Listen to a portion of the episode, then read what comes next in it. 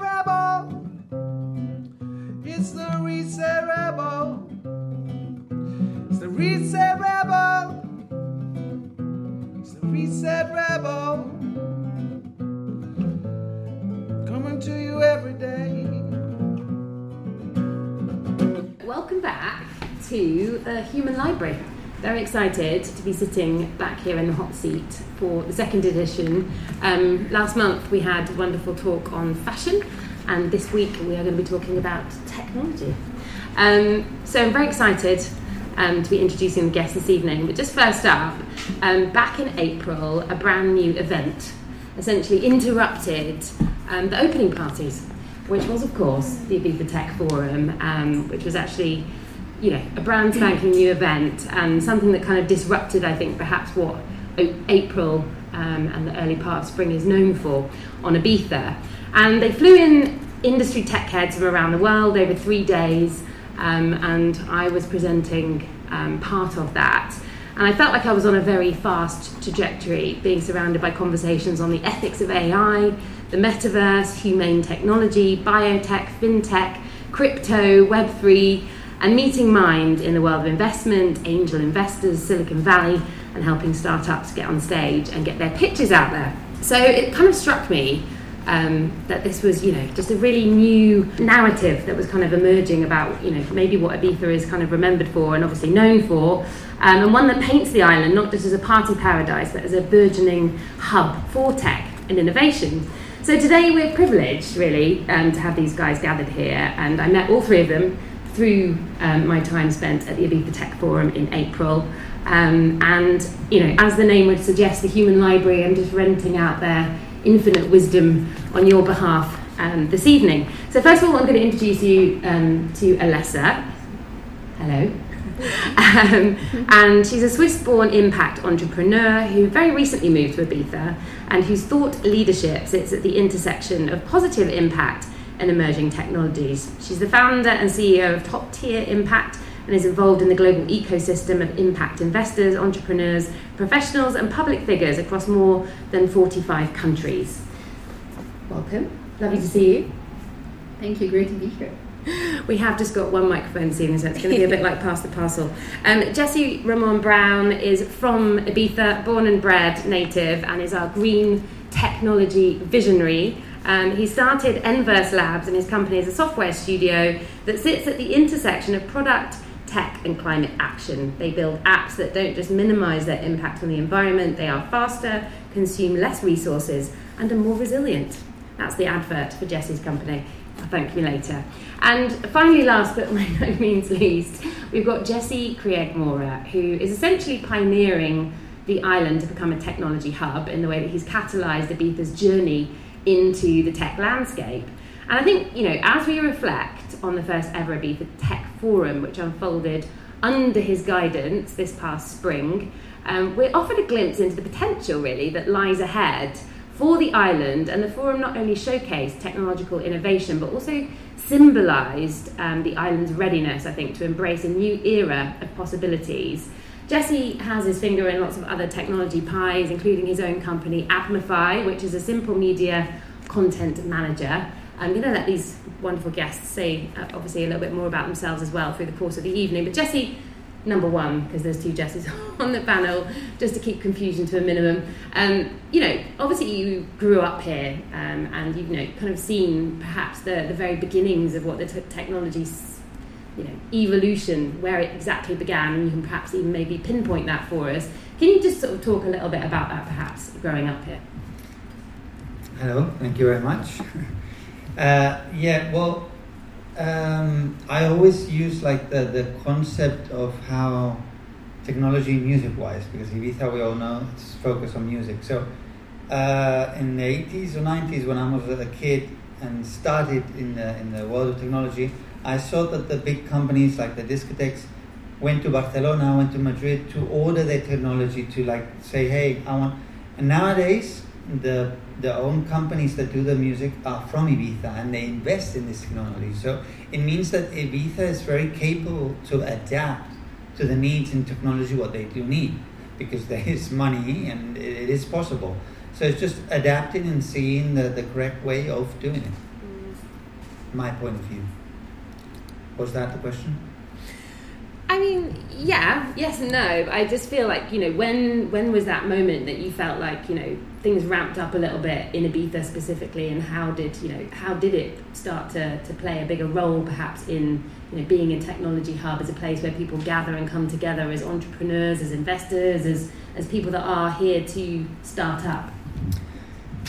Well, I've worked 20 years in uh, private security, uh, doing cameras, access controls, and you see the people that come to Ibiza, and you realize that Ibiza is very attractive to high equity people that buy a house here and say, Well, I'll work four or five months in Ibiza.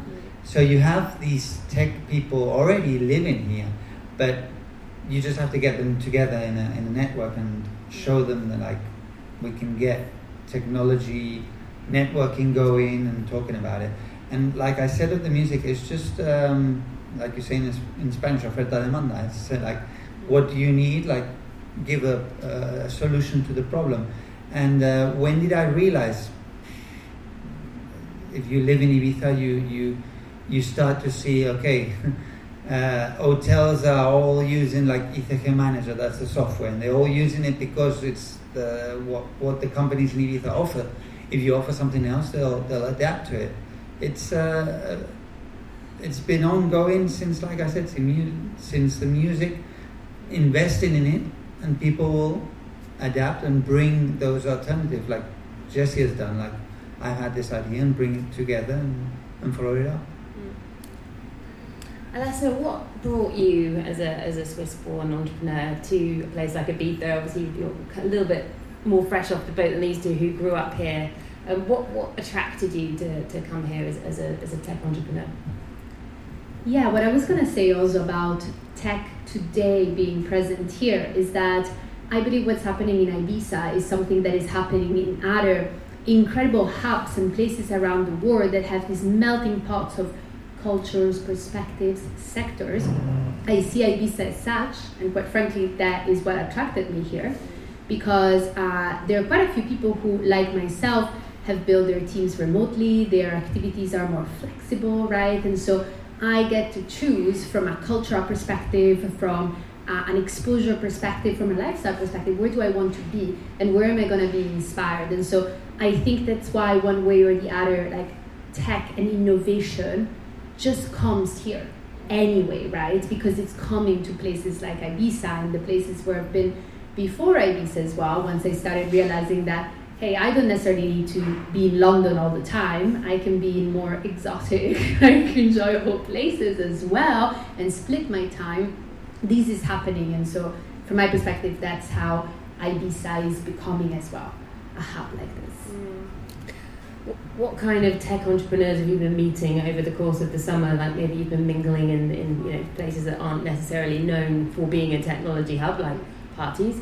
But you know, it'd just been intriguing to hear your experience thus far. 100%. I've been very surprised actually because I didn't necessarily have many expectations on that front, and uh, I can always go to London or somewhere else for that. Um, I met a big amount of impact focused founders, investors, professionals, maybe spending here a few weeks or a couple of months or the whole summer. Uh, some of them were my friends who moved here, and you know, part of why I came here as well was seeing like several people who were good friends who are doing very interesting things. But over the summer, I've really been amazed by the amount of people who just end up overlapping in Ibiza. And so all these spontaneous meetings, like you say, at parties or gatherings, community gatherings in nature, all sorts of experiences that are not tech experiences. I found a lot. we'll get into some of that later. Thank you. and Jesse, also talking about you know growing up here and obviously the inspiration perhaps what maybe made you wanting to start up a company that's more kind of you know green tech focused rather than um, you know a traditional tech startup? Well i think the biggest influence that like the island actually gave me was kind of having a alternative network. So i came from you know i was working in paris i was there for six years working in the startup scene, everyone has kind of that same mentality of just like, you know, growth and growth and creating your startup and so on. Um, and I kind of came to Ibiza and you know, I came to see my parents and so on.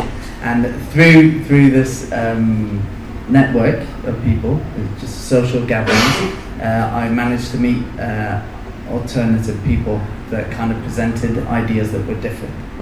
Um, there was a case where I kind of, well, I met a guy um, called Finn Harries that I'm sure you know, and he's big into like the climate change subject and so on.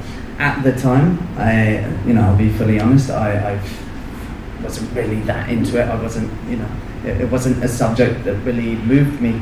But um, that, that just small conversations like that kind of um, pointed me in the direction to kind of start researching on the subject. And the, the more I learned about it, the more I kind of felt passionate about it. And that's how Enverse Labs was born. Um, and yeah. How, how come, what was it that attracted you perhaps to, to leave Ibiza and go and make Madrid your co founding home for Enverse Labs? Um, I guess still, like, Ibiza isn't like. I also need a certain amount of, of tech movement and tech companies that I still haven't found here at the moment. Um, but I mean, I, I constantly come, you know, especially in the summer uh, times, um, you know, because you, you, you, you get to experience all these kind of different mentalities and, and, and ideas that, that really influence you. But I guess uh, being in Madrid primarily is because we have the, the main infrastructure, right? So there's lots of meetups and, and, and forums and stuff like that, which Jesse has certainly already started and, and it, it's great. Uh, but there, there's just a greater movement that really kind of push you in a, in a certain direction. Thank you. So going back to the, the birthing then of the Ibiza Tech Forum, which I, I obviously saw firsthand and looked like quite a mean feat to have pulled, you know, that there was a lot of people there, you know, from all over the world, which was amazing. I, I think like what, you know, what was the catalyst for you coming up with that concept in, in the first instance? You mean how, how it became an idea or how it came to, To be. become live? Well, it was a, a meeting we did um, with the government. The government has a, um, and that's information for everyone, um, like a social group called Createc, okay, where it helps uh, startups from Ibiza to like get information, what the government have, they can help them and all that. So there was a little meeting. We were only like twenty, and um, I just said, I mean, why isn't there a tech hub or a big concentration with all the people that is in Ibiza? I mean, we can get lots of people together. And then came out that, the concept of the government is very close. It doesn't reach out to the, let's say, the technology, the nomad technology that live in Ibiza, English speaking. Okay, I'm not going to say German. I mean English because it's not Ibizenco or Spanish. That's the government is used to. Okay, so there is like um, like a wall there that has to be broken between the government and uh, this ecosystem that is on the island. Okay, and that's where I fit in a bit.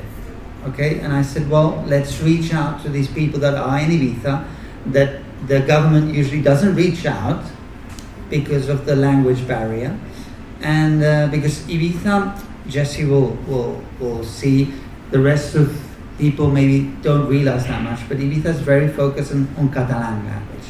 Everything has to be in Catalan. Everything has to be in Catalan. Okay, and uh, I like that's I think that big wall that has to be broken. Okay, and understand that Ibiza is tourism focused. Okay, like we were last uh, recount was in 2018. We were 150 people living in Ibiza, and in, uh, in in August you have more than half a million. So you can see it's more than double. I mean, people that come to Ibiza that don't speak maybe Ibicenco or Catalan. Okay, and more and more people are buying houses in Ibiza that don't speak Ibicenco or Catalan, but have a lot to offer to this ecosystem of technology that we want to build. Uh, so going back how it started was saying, well, let's do it. Yeah, who's going to do it? I mean, the government can put the place, the location, the infrastructure, and then there was Tarin, that was the partner that brought all these incredible people like Amit, that you knew. He was the director of uh, blockchain of Silicon Valley. Um, we had very interesting people, okay, and they're all getting back, like saying, okay, when is the next one coming? So they are, they'll put their their little help to bring and make it bigger, and that's how it started. Like, let's get it going, and then I was in the middle, like communicating with everything, preparing the website and all that. Thank you. Um, I think it's just fascinating because I mean I was supposed to be working at the International Music Summit and then I got a call last minute to say that your presenter had not made her plane from Dubai and I was not supposed to be there at all and it was literally the day it was starting so I was actually a little bit torn because I had all these plans at the IMS and talks I was due to host and I decided to jump ship and come and join you and um, you. it was actually a great decision because um, and I think at the back of my mind, if I'm going to be completely confessing, um, I felt like it was going to be a bit dry um, compared to IMS, and I wasn't sure what to expect. But it was nothing like that. It was extremely fun. I met some really amazing people who were, again, not what I expected at all. And here we are now having this conversation. So thank you for putting that together. I mean, do you want to talk uh, at all about, you know, the fact that there was some funding available? Because I think you know, this isn't just a, a, pie in the sky concept. I mean, Ibiza clearly is backing this idea to actually make Ibiza into a tech hub, even, you know, whether it is or whether it isn't, there's, there's obviously an intention there. Yes, yes, since, I mean, since we managed to get going, it, wasn't easy. It was not easy at all. Um, because Ibiza has a, a big problem that um, that's why you go like top 10 billionaires in the world and I mean you got Americans on there. Okay why? Because their their way of thinking is uh, something new. Let's exploit it. Ibiza or Spain but especially Ibiza is the other way around something new? Oh I don't want to know anything about it. I go to what I know. So I mean that mentality change that mentality in Ibiza is hard. It's, it's complicated. And with the the ITF Tech Forum what we wanted to do is, I, and that's what the impression I had, is do it different, like being more like together around in spontaneous things, that people realize that Ibiza doesn't have to be old school, but new school, like change that, that mentality. That was the whole concept or, or idea. And since then, uh, lots of people have contacted. I mean, there's, I call them uh, from the Spanish, Cantamañanas morning singers. Okay, there's a lot of that in Ibiza and there's a big problem with uh, of that of because of that because you go uh, people come to you oh we'll build this we mean that and then they get money and then they leave there's a lot of that okay and that is called canta mañanas and Ibiza is a bit fed up of that because you get a lot of that so it's hard when you already start something people start to see it then you get a lot of traction and we've we've been contacted by the government of, of Ibiza because as we did it you already have a name and they send us like people from New York, from Dubai, from different people. Like they wanted to do an event and say, "Oh well, contact Jesse because he's already started one. Maybe you can do something with that."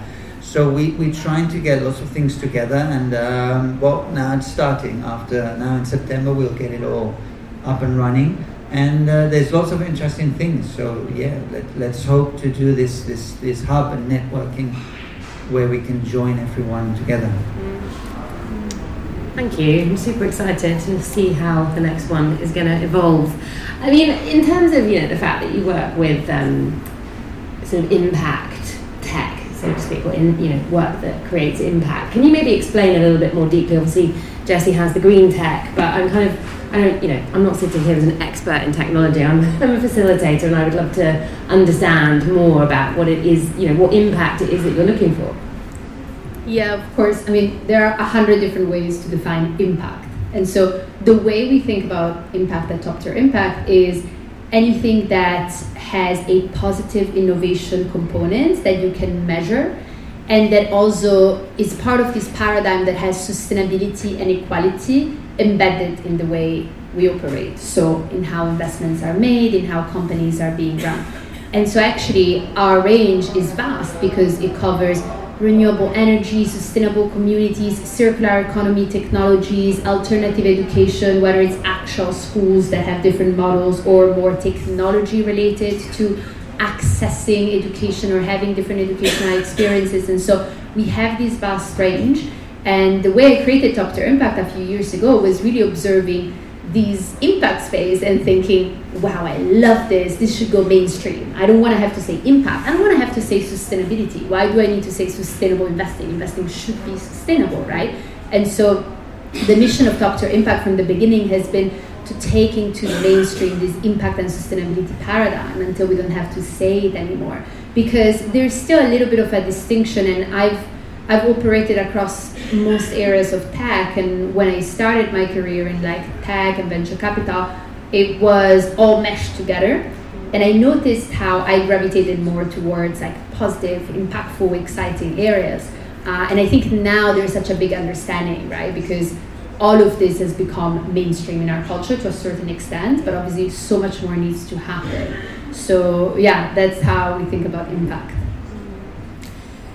It was just very interesting because I, I gather you, like me, were a last minute addition to the Ibiza Tech Forum, and actually one of my favourite speakers. You're just like the way you and Amit kind of went backwards and forwards and interacted with each other. And I, you know, wasn't any expert on crypto or blockchain or anything like that until, you know, I found that talk very enlightening, if I'm honest. And I think there's a lot of people, if you kind of, um, particularly in the last talk that we had, which um, Neliana was talking about blockchain and its use in, in the world of fashion to create accountability and transparency. And I think you know there is a lot of positivity um, coming out of the world of tech, and I think there's a lot of focus specifically now, you know, with AI coming in. Um, and there were some talks about the future of, of those kinds of things and, and the evolution of them in, you know, how are they going to affect us in terms of like the safety of, you know, people's jobs and a lot of doom talk, I think, perhaps about um, the, the tech world. And I think that's um, a little bit sad, really. Well, what's your, been your experience of, of working in the world of impact tech?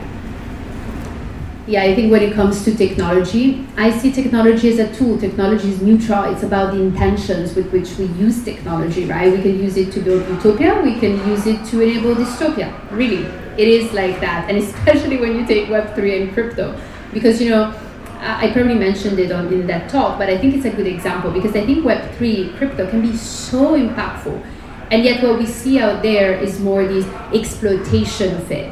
And the trading and the scams and then the it's almost like exacerbated some of the problems that we have in capitalism today. So this late stage capitalism as we call it right? Where it's like okay exploiting to the max. So it's interesting. At the technology level though this technology is, we could say, is also more Ibiza friendly here, but like it's a very feminine technology. It's a technology that is about collaboration, distribution, collective purpose, right? It's really not just the things that you see out there. It could be used in such different ways. And that's what originally, 10 years ago, when I approached it, excited me so much about it. Now, we're not quite there yet to use it like that, uh, you know, in most applications. But I think it's important to keep this perspective with technology, and I think it's the exact same thing with AI. I mean, look at it. I think most of you guys are probably using ChatGPT or you know have interacted at least with AI a little bit. We use it also in my other company, ESG 360, in the product, the platform we build and AI can enable anything, right? And AI can be seen so positive. I've seen now creatives, designers, copywriters that are extremely positive about it. And then I've seen the opposite, right? I've seen the ones who are excited and I've seen the ones who are scared. So I think it's both how we use it and then also the attitude that we have towards it. Well, obviously, I wrote these questions tonight um, with ChatGPT, and um, actually, I I did actually put all three of your profiles in just to see what would happen. I mean, it would be ridiculous if I didn't, um, considering the topic of uh, of the conversation. But you know, it's extremely handy, particularly in podcasting. I mean, you know, there's just little things that have been invented to remove, you know, extremely bad background sound. For example, like wind or um, yeah, interference of any description, and, and it's fantastic. It's mm. you know saved me on many many occasions. So I was a big yeah technophobe not until not that long ago, but some people have showed me some things where yeah I just don't know what I would do without it. So it's you know even technophobes can be convinced. Um, in terms of you know the, the green tech um, that you're working with, I mean, what's the difference when you when we sat down initially um, when we were talking about you doing a TEDx talk, you were kind of explaining this idea of um, the you know the, the, the less distance that things had to travel, which I found quite unbelievable. Maybe you could talk a little bit about that and the development of that within the software that you're working with. Yeah, absolutely.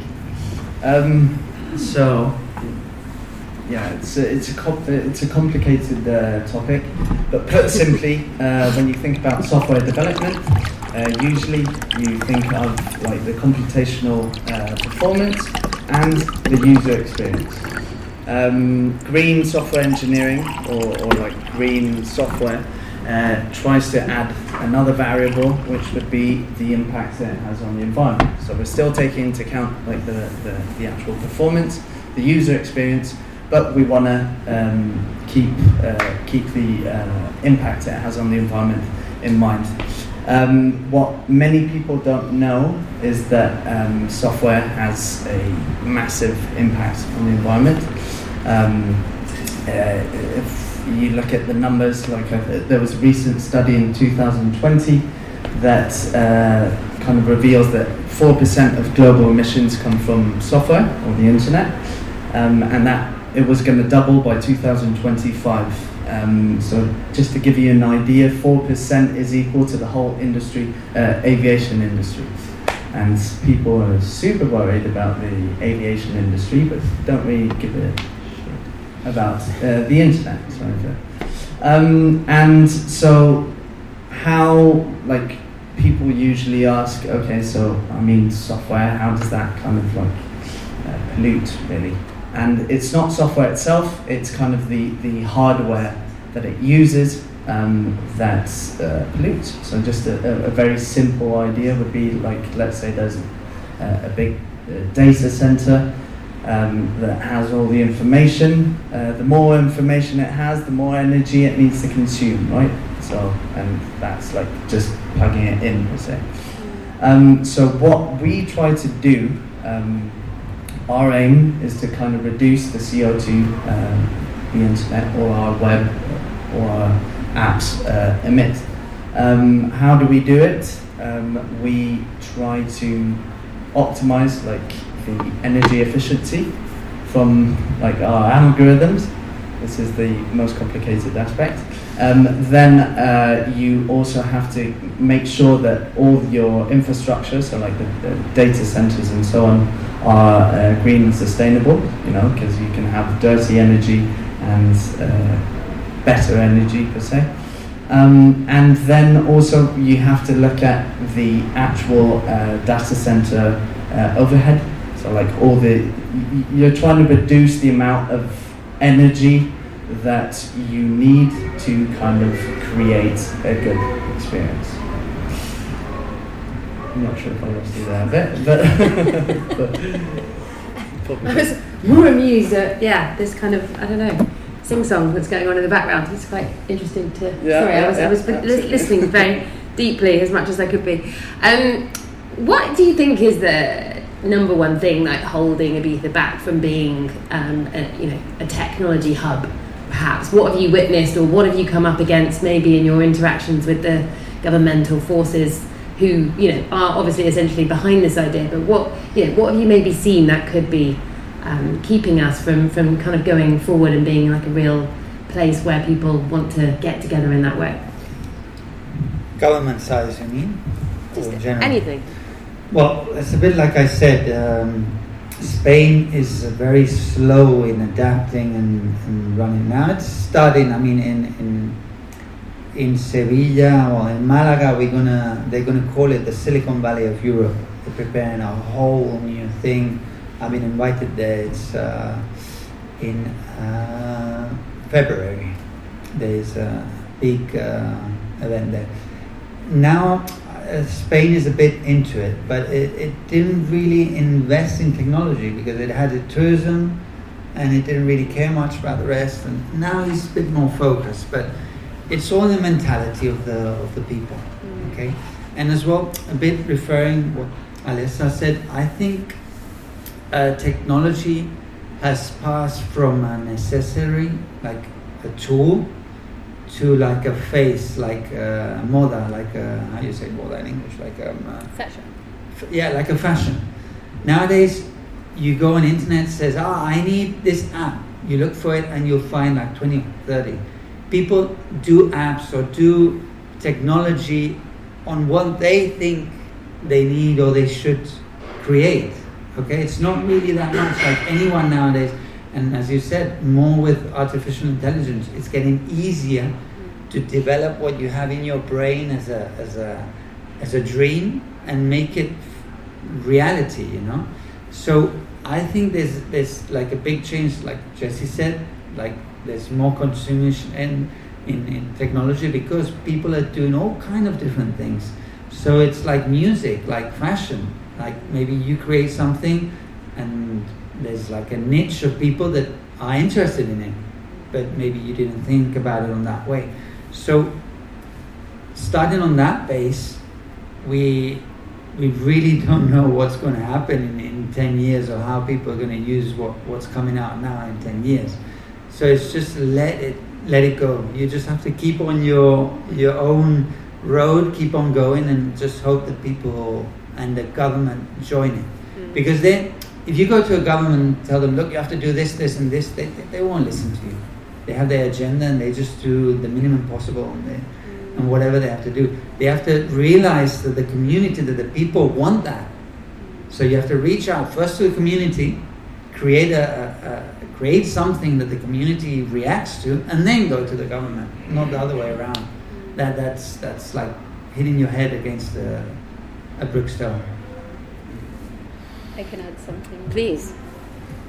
So this is more pragmatic. It's two things: price and convenience, or rather lack of convenience. Uh, because I can speak from my own experience. Um, it took a while to adjust, right? Like convenience and oh, I need to move everywhere by car.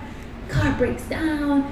It's far. Where do I find this? It's you know these are things that you don't face in cities.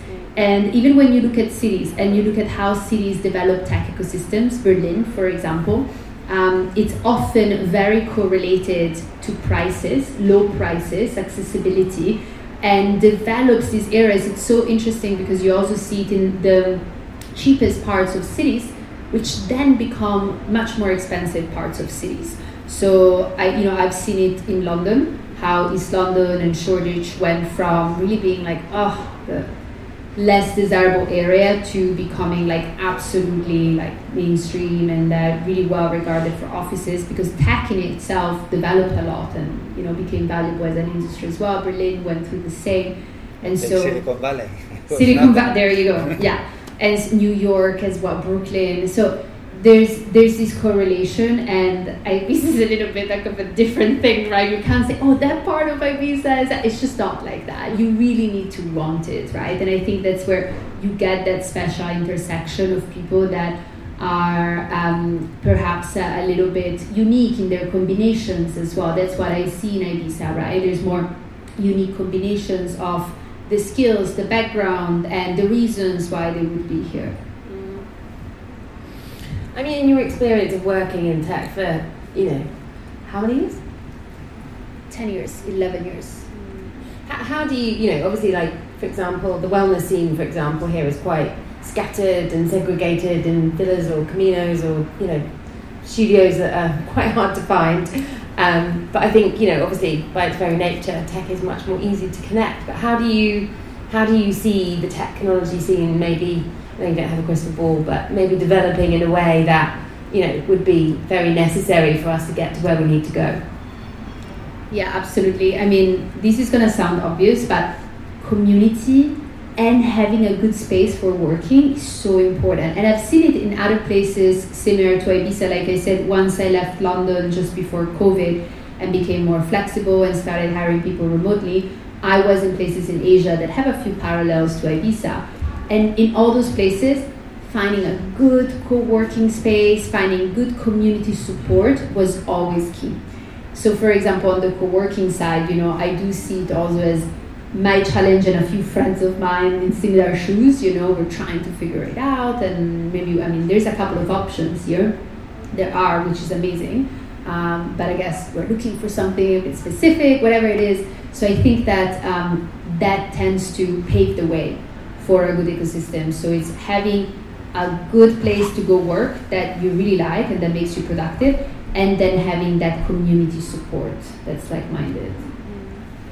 I would uh, add on to that. Please. So, um, what I see a good way of, of kind of expanding the actual tech scene here is um, Ibiza are at the absolute forefront of the experience economy. So, like, we have world's uh, leading nightclubs, for example. We have the best resorts in the world um, for sustain, regenerative sustainability and so on. So, if I'm a tech startup and I come here and I kind of, you know, experience all these different experiences, I can align with the ethos of the island, you know, and that is in itself a great advantage um, uh, to starting a startup, right? So let's say I have an investor coming up, and rather than just pitching the idea to him that you would usually do, which just to let you know, investors, you should know, um, go through like 800 to 1,000 pitch decks a year. Rather than just presenting an idea, you can really immerse them into an experience, right? I mean, just let's take uh, Juntos Farm as an example. Like, if I can just go and take an investor and just show them what regenerative farming is throughout the whole experience, I think you really have an advantage uh, for that. Going back to what Alessa was saying about community and this idea of us needing to get together in certain ways to drive, you know, that narrative forward of, of, of expanding and evolution in Ibiza, what is it that you find in a place like Madrid then? Be more specific maybe about what it is that you get there from that community that you can't have here. Um, well, the community, which is definitely, I mean, um, yeah, uh, I think the community, the infrastructure, um, and um, the talent, really. I think uh, that's a big part now. Potential client. Yeah, yeah, but you can find them online also and stuff. But I mean, ta- yeah, it's it's it's it depends really of the industry. Um, but I would definitely go with community, infrastructure, and uh, talent, and local ta- uh, clients if, if they're needed. Yeah, I think it's interesting just to talk about this because obviously that's something that you are hoping to work on more, bringing people together through events like these, for example, and you know networking events, startup pitches like we had um, during the conference. Um, and I think that's something that you know obviously maybe we should all discuss at some point, maybe at the end. But I think in terms of like what you have maybe planned for the for the next event, or what kind of trends or stories that you'd like to tap into to showcase through panels for the next um, talks, what what have you got in mind? Well, something I'm, I'm gonna do or want to do is like pitch. Um, uh, I don't know if you know Mercadona, Roig, the owner. He created like a big hub where a startup goes, has legal advice, has architects, has all you need to develop your startup. Okay, they uh, earn like a percentage and they give you like a flat to live and everything. So if we really want to create this community of, of, of, startups and all that, the big problem, and everyone here knows that, the big problem in Ibiza is uh, housing. I mean, where to live. Okay, one, one, it's limited. Second, it's very expensive.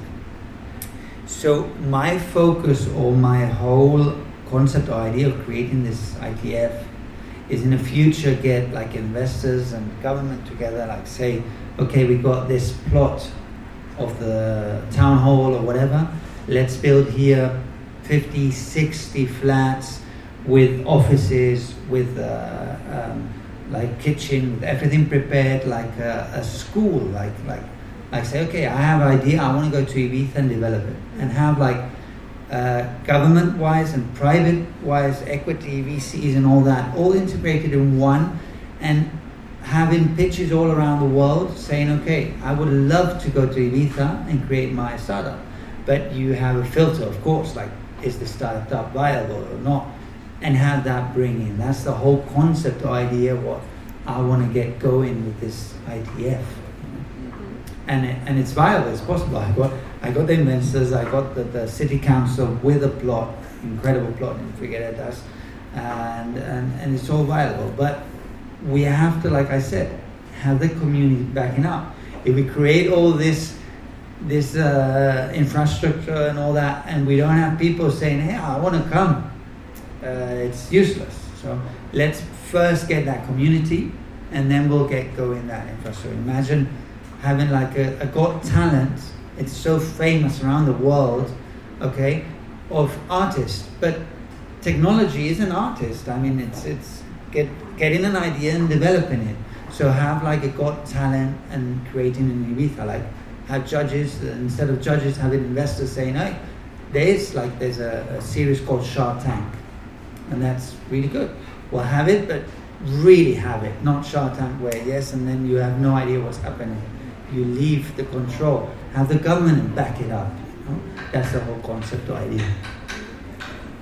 Just add to that that actually I love that because it's bringing the best of both worlds, Exactly. where you can actually leverage the brand that Ibiza has, Exactly. right? I mean, it's Correct. exciting. Like you Exactly. put it out there like that, and you tell a startup, hey, if you make it through this filter, right? Apply. If you make it through, great deal for you, covered, and you're in Ibiza. Like, Exactly. You have you have six nine months to develop your startup, Mm-hmm. and then have party with it afterwards when you've created it. Yeah, because But- there's been this proliferation, you know, of like these incubators and programs exactly. and There's all Yeah, so there's a lot of them, and I think that within that market, that is for a pretty crowded market, these would stand out. Exactly. It's really cool. correct. Hmm.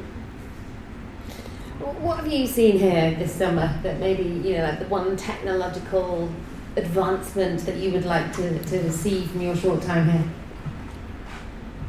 Okay, this is super recent, and that's probably the first thing that I recall. And it's, in a way, it feels very Ibiza actually, how these came together. So it's this quantum frequency technology that someone from, you probably know that someone from um, uh, the Netherlands has developed for a very long time, pretty much his whole life and career. Um, he's very knowledgeable in the space. He was just visiting recently. Brought into products such as an ice bath, which is a, a quantum frequency based ice bath. I did it a couple of days ago. Uh, and I have to say, it was a pretty interesting experience, but that's a different story. I won't go into that. Um, to me, there was a very cool marriage of this side to it's a business, you know, it's not particularly technology enabled. It makes sense here in Ibiza. Let's get these ice baths everywhere, and then bringing this technology in, and having a market here for that, right? Because here you definitely have a mindset and an openness to things like that. Hmm. I'm not, I'm not really sure what a, a quantum frequency ice bath is. Excuse me for not being down with that one. I don't know. Anyone else here know what a quantum frequency ice bath is? Could you care to explain? I'm quite fascinated. That's so funny that you say that. So, ice bath. Do we know what it is? Ice bath. Yes. Great. Um, this is really amusing me because it's like when you know you're in an Ibiza bubble, like you say it like it's a normal thing. Hey guys, I'm just did a quantum frequency. Okay, and so frequency. So there are devices that um, work with frequency. Now everything has a frequency. I think that's probably commonly understood. Uh, but there are devices through which you can both measure frequency or deploy frequency. And frequency can be like, you know, through sounds and music, um, Right. objects have frequency. We have, you know, a certain frequency as humans, it's, everybody's different. Um, and so it's using a device, putting it on a high frequency, which means, you know, a frequency that enhances well being. So, like, you know, a level of love. And I, I won't go into an explanation of this because it would get long. Uh, but basically, frequency that from a health and well being perspective are supportive and putting those into the water of the ice bath so that when you do your ice bath, you don't just get this already very intense ice bath experience. You know, if you've done an ice bath, you know what I mean. It's cold, um, but you also get the benefit of getting charged with a positive high frequency through the water. Amazing. Sounds very Ibiza. You're right. Absolutely. Maybe that's uh, something that we all need um, to have a little go on. Um, in terms of, you know, maybe what is lacking in Ibiza, I think like for it to become a real technological hub, there needs to be, obviously, as Jesse was explaining, perhaps more attention to, you know, the lack of housing and the way that we can support each other as a community. But maybe like in terms of transportation as well, there does seem to be many areas that you know we've seen like new payment systems coming in and apps and is there anything else you know any other areas that you would identify maybe that you'd like to see um, kind of expand Um, hmm. I guess because transportation is one, but then there's the whole. It's an interesting. Well, uh, what I would like to see is what, what I think. What really made a big change also was um, co-working offices, like uh, the Hub, for example, um, and the one in Santa Eulalia that I know that you guys met at. And um, so I think those are things that really push kind of people to connect and kind of at least innovate or, or try to innovate together. Um, so probably a, f- a few more of those would be nice. Um, again, housing is a huge subject, uh, especially because we all know that um, when you do start a startup, you're not making much money at the very at the beginning, um, and you know you just really can't afford uh, the, the Ibiza housing. Um, so housing, um, more actual spaces, and then uh, probably a bit more uh, visibility on the matter.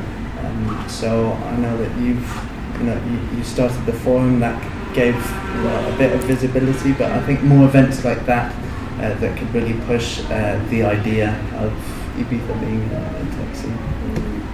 what, what's the biggest kind of struggle that you face as a, as a startup Lots. Uh, no. I mean, well, there's there's funding is one. Like the, the, I'm, I'm talking generally, generally, really. Uh, funding would be one. Talent is another, and then uh, you know finding your your your clients, your people that, that will consume your product or service. Um, but yeah, so if that were to be linked to, to a startup here in Ibiza, which isn't my case, um, I think funding can be a, a difficult subject, um, especially with investors. Invest, well, Ibiza we know that is during a certain period of time is a kind of a melting pot of like the world elite also. So, so that's there's plenty of advantages uh, with that, especially because you know you can, like I said, take them to different experiences rather than just presenting. But also um, you have a roster being in the in the center of the Mediterranean, like you, you're in the crossroads between Europe and everywhere else. Um, so there's a roster of uh, international investors that can be of great help. If I would have stayed in Paris, for example, I only have access primarily to French investors. Um, so that could be a, a, a good point. Um, and yeah, that, that would that would be it for the moment. I think it was really amazing that you had the startup um, pitches between panels. It was really, really great that you, you know, came up with that idea to, to showcase the talent that Ibiza does have, but also, you know, allow people to connect with um, the right kind of investors or angel investors and venture capitalists. Is that kind of something that you want to work a bit more deeply on, maybe kind of supporting other startups that are already on the island? Yeah, of course, and I'm pushing with the government um, more help in that in that in that way. I mean, the main focus, of course, like you say, is funding. You want to create something, you need money for it. But to be honest, uh, before you even get to that point, I would focus on legal matters. Okay, how how how does your concept or your ideal plan out in a legal way before you even get money to it? And um, how are you gonna like create your timeline? How are you gonna okay? I get money, now what? You know, plan that out. And for that, even if you've already created two or three startups, people that maybe created five, ten, okay, that one, but even one or two, you really need someone next to you saying, look, you're gonna have to do this and this and this and that. You have to get that order. You can't just say, okay, I got money and now what? You know, I, you really need to have things clear.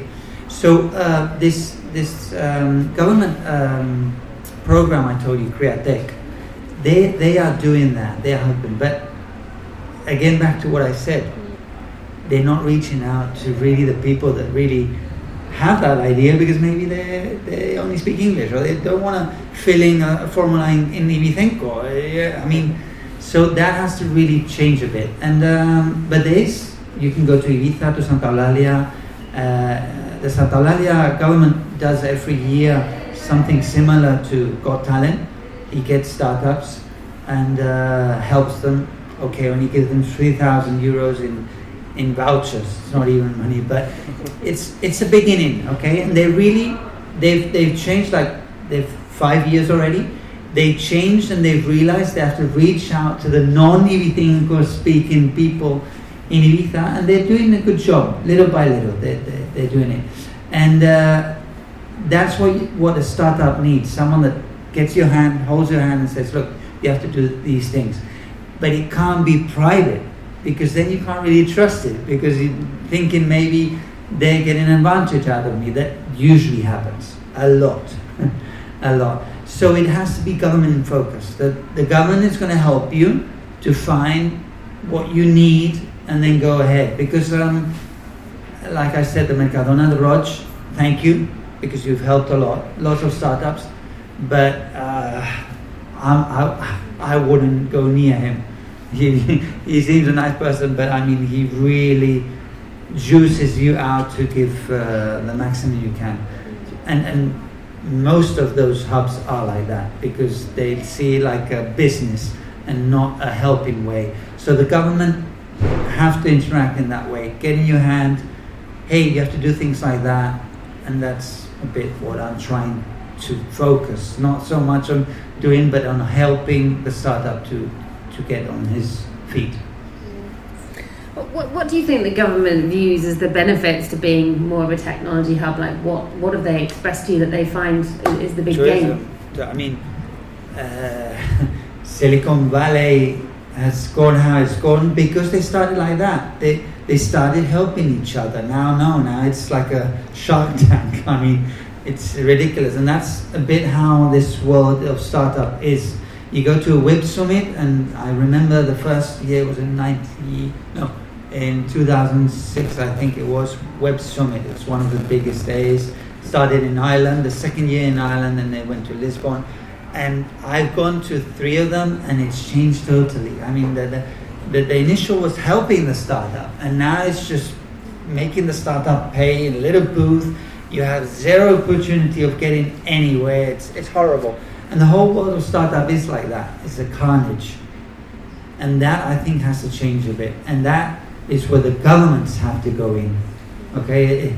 What Roig did, the government should have done. And that's how it should be. So before we finish, is there anything else you wanted to add about, you know, your experiences of working in tech, maybe as a, as a woman pioneering this new 360 idea, your new TV series, or yeah, well, before that, just to add, and Silicon Valley literally got started like that. It was government, government, government subsidies. So it's amazing that you draw that parallel because it is what it takes, and that's the role we can perform. Um, in terms of last notes, I mean, we've been talking a lot about entrepreneurship and the challenges and all the things, and I think that at the end of the day, it really comes down to doing things that you cannot help but doing at least that's been my experience to as of how I am satisfied with what I do today because I cannot help myself but doing it. In the beginning of my entrepreneurship journey, was a little bit different. It was more like, oh, this is cool, but I don't really know how it works. And, you know, I had to learn a lot of things just smacking my face straight up on them. And, um, and yeah, so ideally you get guidance and you can fast track a lot of these things. Um, it's part of the journey. For things that I'm excited about, yeah, the TV series you mentioned. So I was approached by a platform called Gaia TV to have a TV series on impact entrepreneurship. So we're in the middle of uh, shooting for that, and uh, we're covering all different areas of impact entrepreneurship in this um, because I really think that for a larger audience to be exposed to this. Like we are so lucky to be exposed to it at events like this and through the things that we do each day, or just being in Ibiza, you know, is like a constant uh, exposure to all sorts of things. Um, but for a large part of people right now, it's really not like that, and it's a little bit like, whoa, what's going on in the world? And so, if we can leverage all this inspiration and all these positive energy in the impact space and take it into the mainstream and really make it relatable. That's what I'm doing in every episode. The people we're featuring, I'm trying to take them down on an eye to eye level, really relatable, you know, and what the struggles have been so that you don't just like put someone on a pedestal as like, that's really not for me. Um, so making this inclusive. So I'm excited about it because of that, because I think it's. Uh, uh, it's amazing to bring this to more people and, and it's needed out there.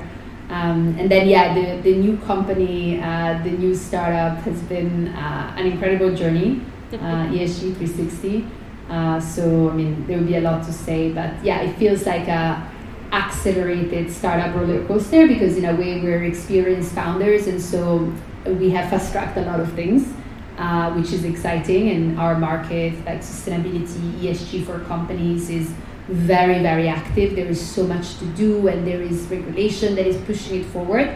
Um, so it's kind of like an accelerated startup journey. Jesse, any final words for us? Anything else you wanted to add? Maybe give us a quick pitch. No, I was just going to say thank you. Um, no, yeah, uh, I'm just, you know, after having these conversations. Um, I think there's a lot of work to do, especially on the, the island of Ibiza, to, to become a tech hub. There are, the opportunities are there, you know, the people are there also, the investors are there. Um, but um, I think, yeah, we just need to pave way through, through diff- you know, different people like Jesse to, to really kind of start creating these, these ecosystems um, that can certainly uh, push the movement forward.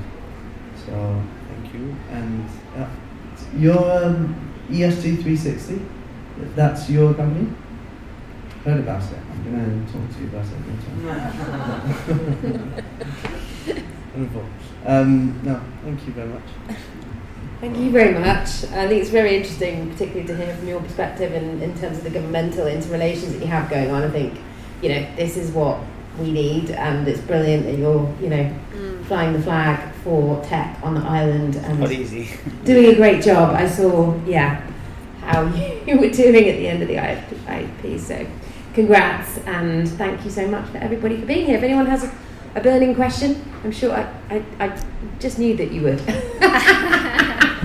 Eleanor Manley, there she is. Metaspace.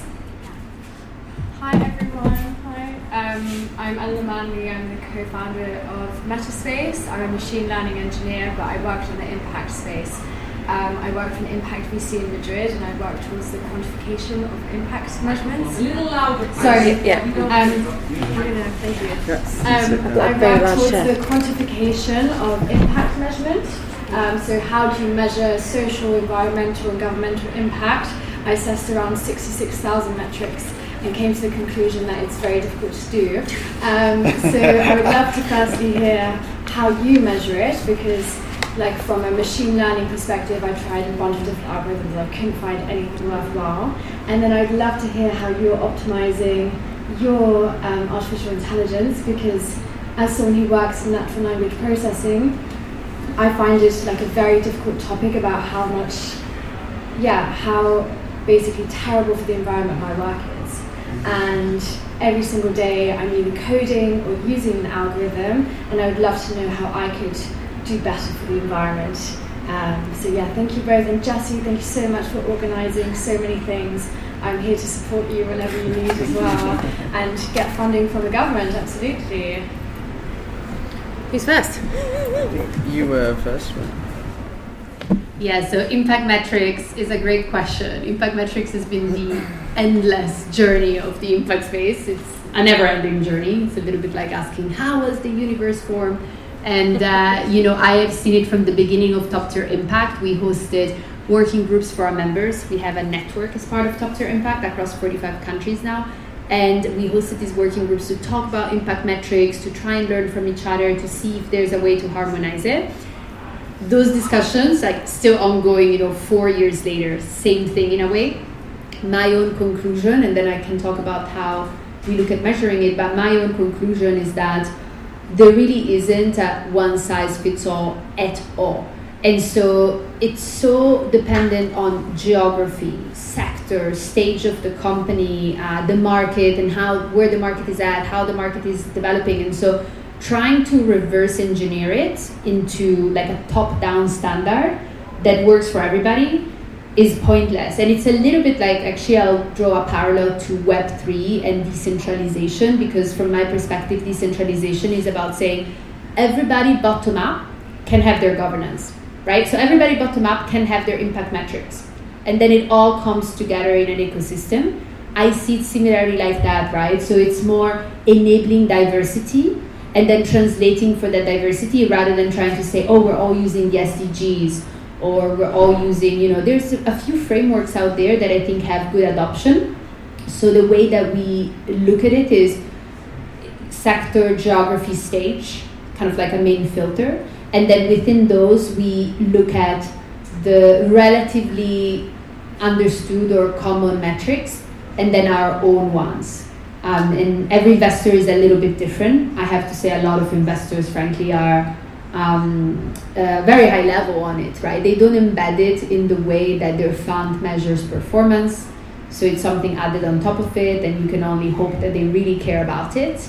Uh, and it's not just part of like how it looks like uh, but yeah, I think that the impact metrics question is a never ending question in the space. It will keep evolving as the space evolves. And my hopes is that um, it doesn't become something, oh, we found the one set to rule them all and this is the perfect one. I do not believe in that. My hope is that actually becomes easier to have enormous diversity that comes together in a way that makes sense. Perfect. Thanks. Um, so I guess on the like the environmental impact from software is a bit easier uh, to measure. Um, it is well, a software product uh, is measured in the same way you would measure the environmental impact of, say, a a T-shirt or a sweater. We use a, a measure called the Eco Index.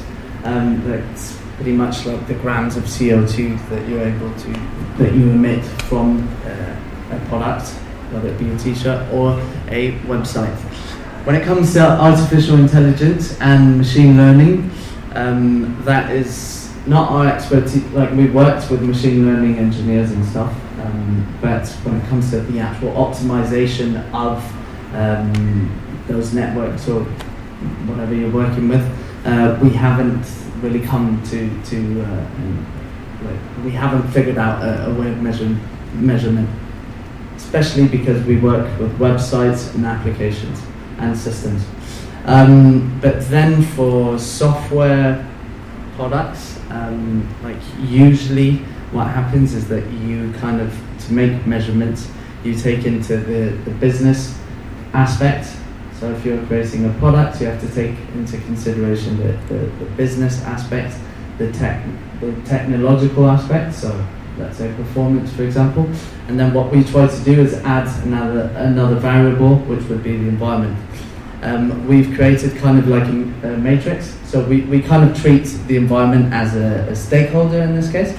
Um, and yeah, I could go to it's it's very detailed and, and technical, so I, I think a conversation would probably be a bit better uh, for the wider audience. Maybe you guys can grab a cup of tea together sometime or have, yeah, have a absolutely. chat after class.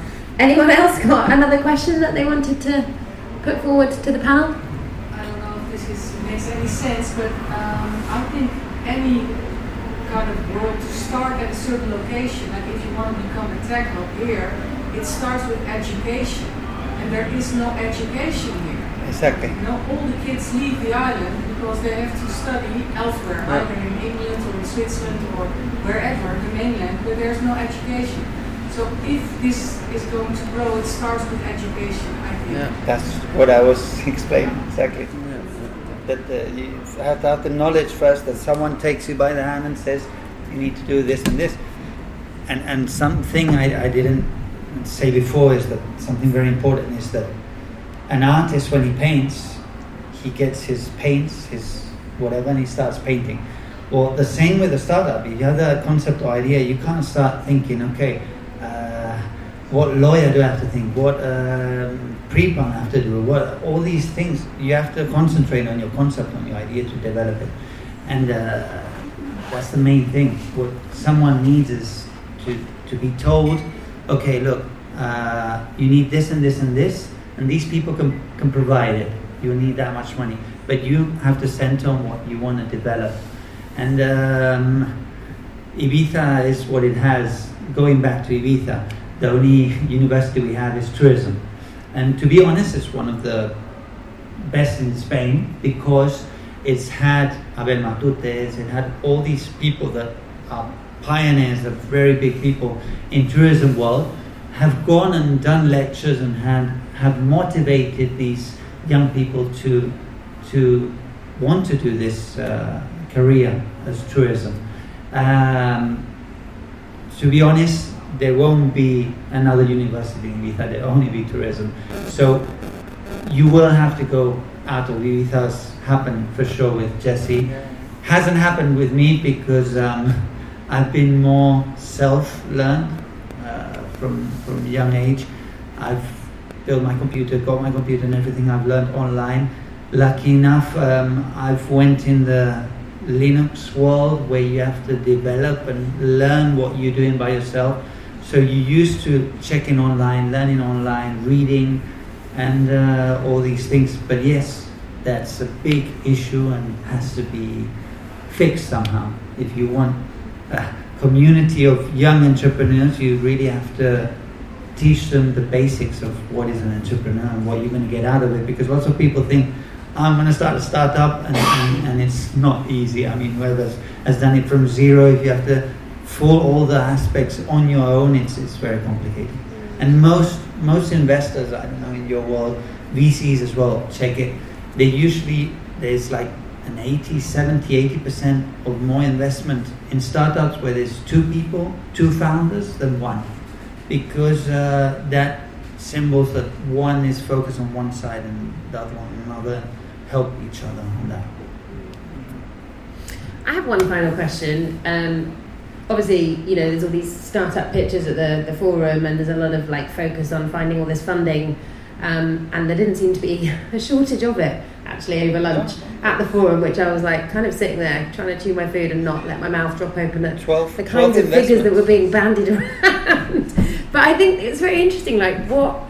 How do you know whether somebody is a good investor or a bad investor or has the you know? They, it's very all very well then you standing up and giving them your pitch, but what happens? How do you find out whether they've got the right credentials or they're a good investor essentially?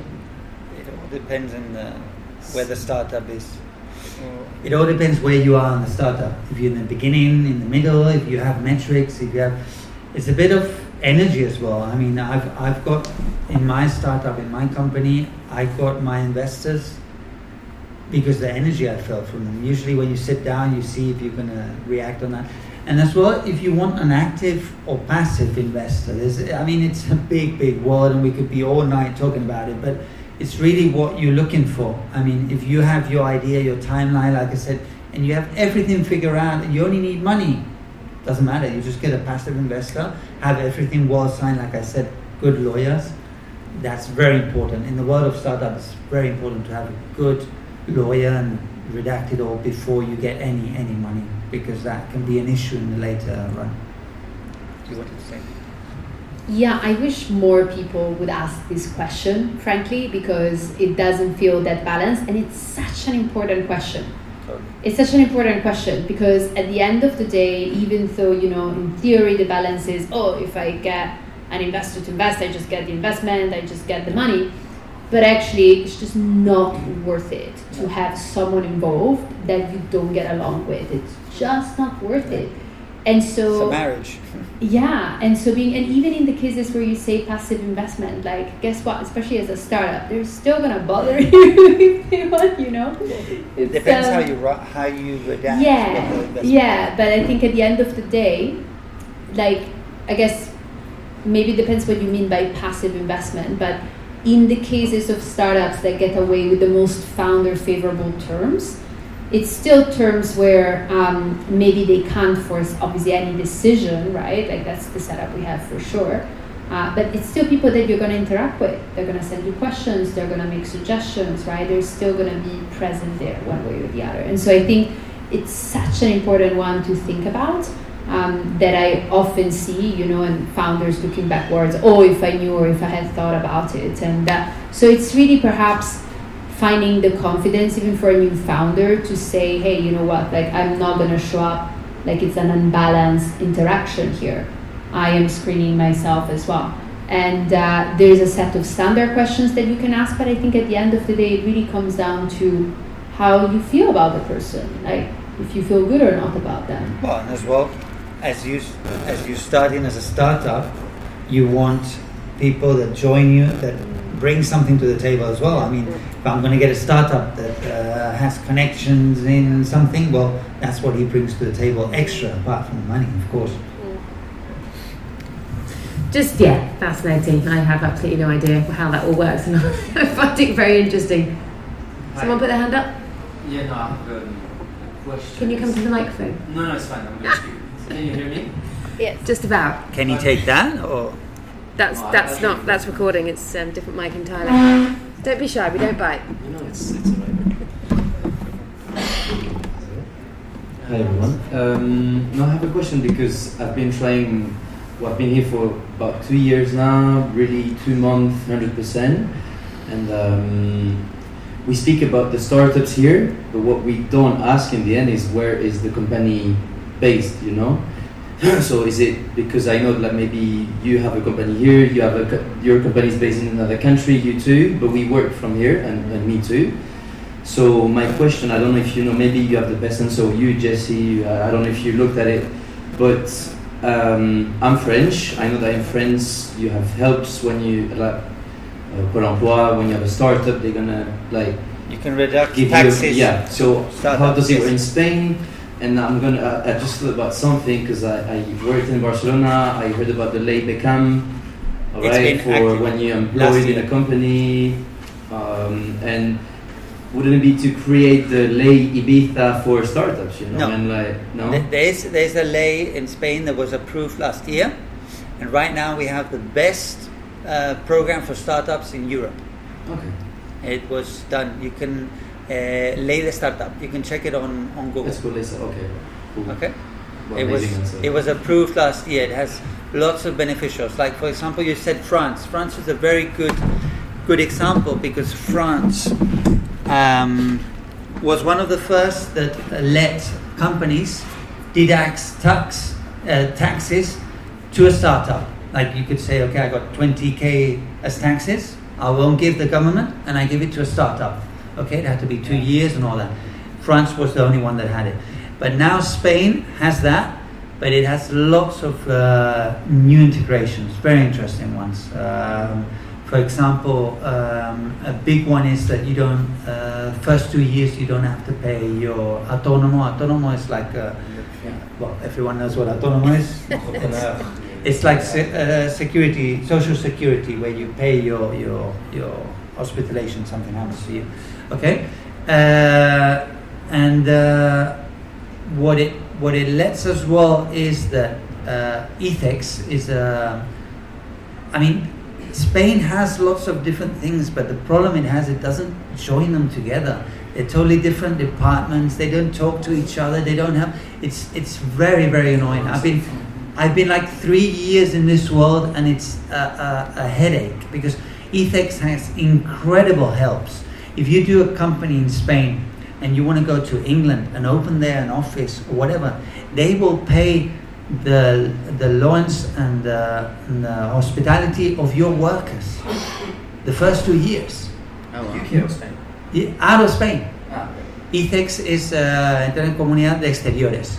Okay? oh, from So- Spain. from Spain. Ah, okay. So it's incredible. They have really good helps, but in Spain, I'm sorry to say it, but the government is a is a is a is a But there's a lot of Pirates. I'm It's- French, so we have a lot of admin. Yeah. And then I came to Spain, and I was like, "Whoa, is it just because it's not my like, Look. mother tongue?" And then I spoke again with In- with you yesterday about that, and it's like, in "No, it's just a 2000 disaster." look in 2000 just when covid uh, started in 2021 the government got from the european uh, community 4,500 uh, 4,800 million as help for startups you know you know how much was given out until the date of now not even 600 there's a pot of 4,000 million to give out to startups Yes. and why isn't it giving it out? Because they don't know how.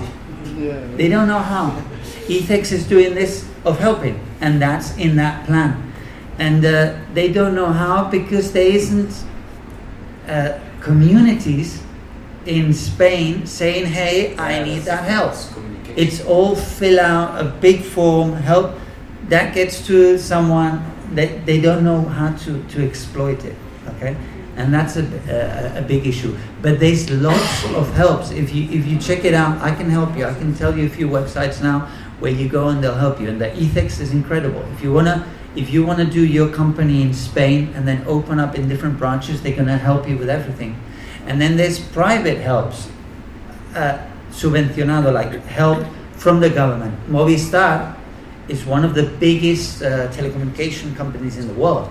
Uh, they have in all Latin America, and they work together with the government because Telefonica was 30% owned by the government and redacted by the government f- until six years ago. Okay, and then it went private when it became Movistar. It was called Telefonica España before, Yeah.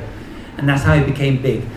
Uh, I think I'm going to cut because I could talk about so many things. But No, no, but I think it's inter- super interesting. I mean, I've not come to events yet, but I mean, this is something that we have. To, and once again, because I know, and I'm once again, I'm the first one, so I'm, I'm not working for a Spanish company right now.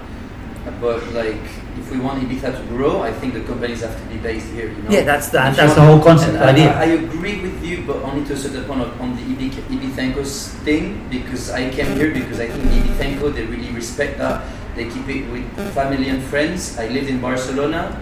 Everything is in Catalan, and here they keep it. I, I want to learn it here. When Catalan, I wanted to escape it. You know, I know it's Catalan also. No, no, don't say that, it- especially in front of Baby No, no. Don't say that. No, be you see what I mean. And uh, I mean that's that's also why I love Ibiza because I think the Ibicenco, we have they have uh, pros and cons, whatever, but they really respect that and they would like no Ibicenco has ever tried to talk to me in Ibicenco. You know, I speak Spanish and they speak Spanish to me. You go to Barcelona, you know the story. They, they have 50 years of tourism. They're used to it. they yeah, know, no, they, they know they have to be nice. years of tourism. But the problem is that with, with Ibicenco, or, or mostly Ibicenco, and it's, it's, it's been like a virus to the rest of the people that came to Ibiza and feel Ibicenco, okay, that their mentality is what I said. They're not going to trust or Yeah, no, put any in something that they don't see. It's like uh, there's a Spanish saying, culo veo, culo quiero, as I see, as I want. And Ibiza is like that. If, No, no, no, if he does it and it works well, I want it. Okay, that's the concept. I'm going to shut up now. It's crazy. I didn't know about this for Spain, and I think it's a typical case of uh, amazing product and terrible marketing. Exactly. Because you know, you think about like think about Estonia, right? It's the opposite in a way. I'm not saying that it's a bad product. Turkey as well. Right, yeah, more recently Portugal. Wow. Yeah, so better marketing. Yeah. You're on it. Well, I'm on, on, on Ibiza. I'm not. Uh, let someone else take the rest of Spain, but I want to focus that on Ibiza. That was a beautiful ending. As I see, as I want, I shall take that to bed with me tonight. Thank you so much for coming. It's been a joy and a pleasure to meet you all here. It's the reset rebel. It's the reset rebel. It's the reset rebel. Coming to you every day.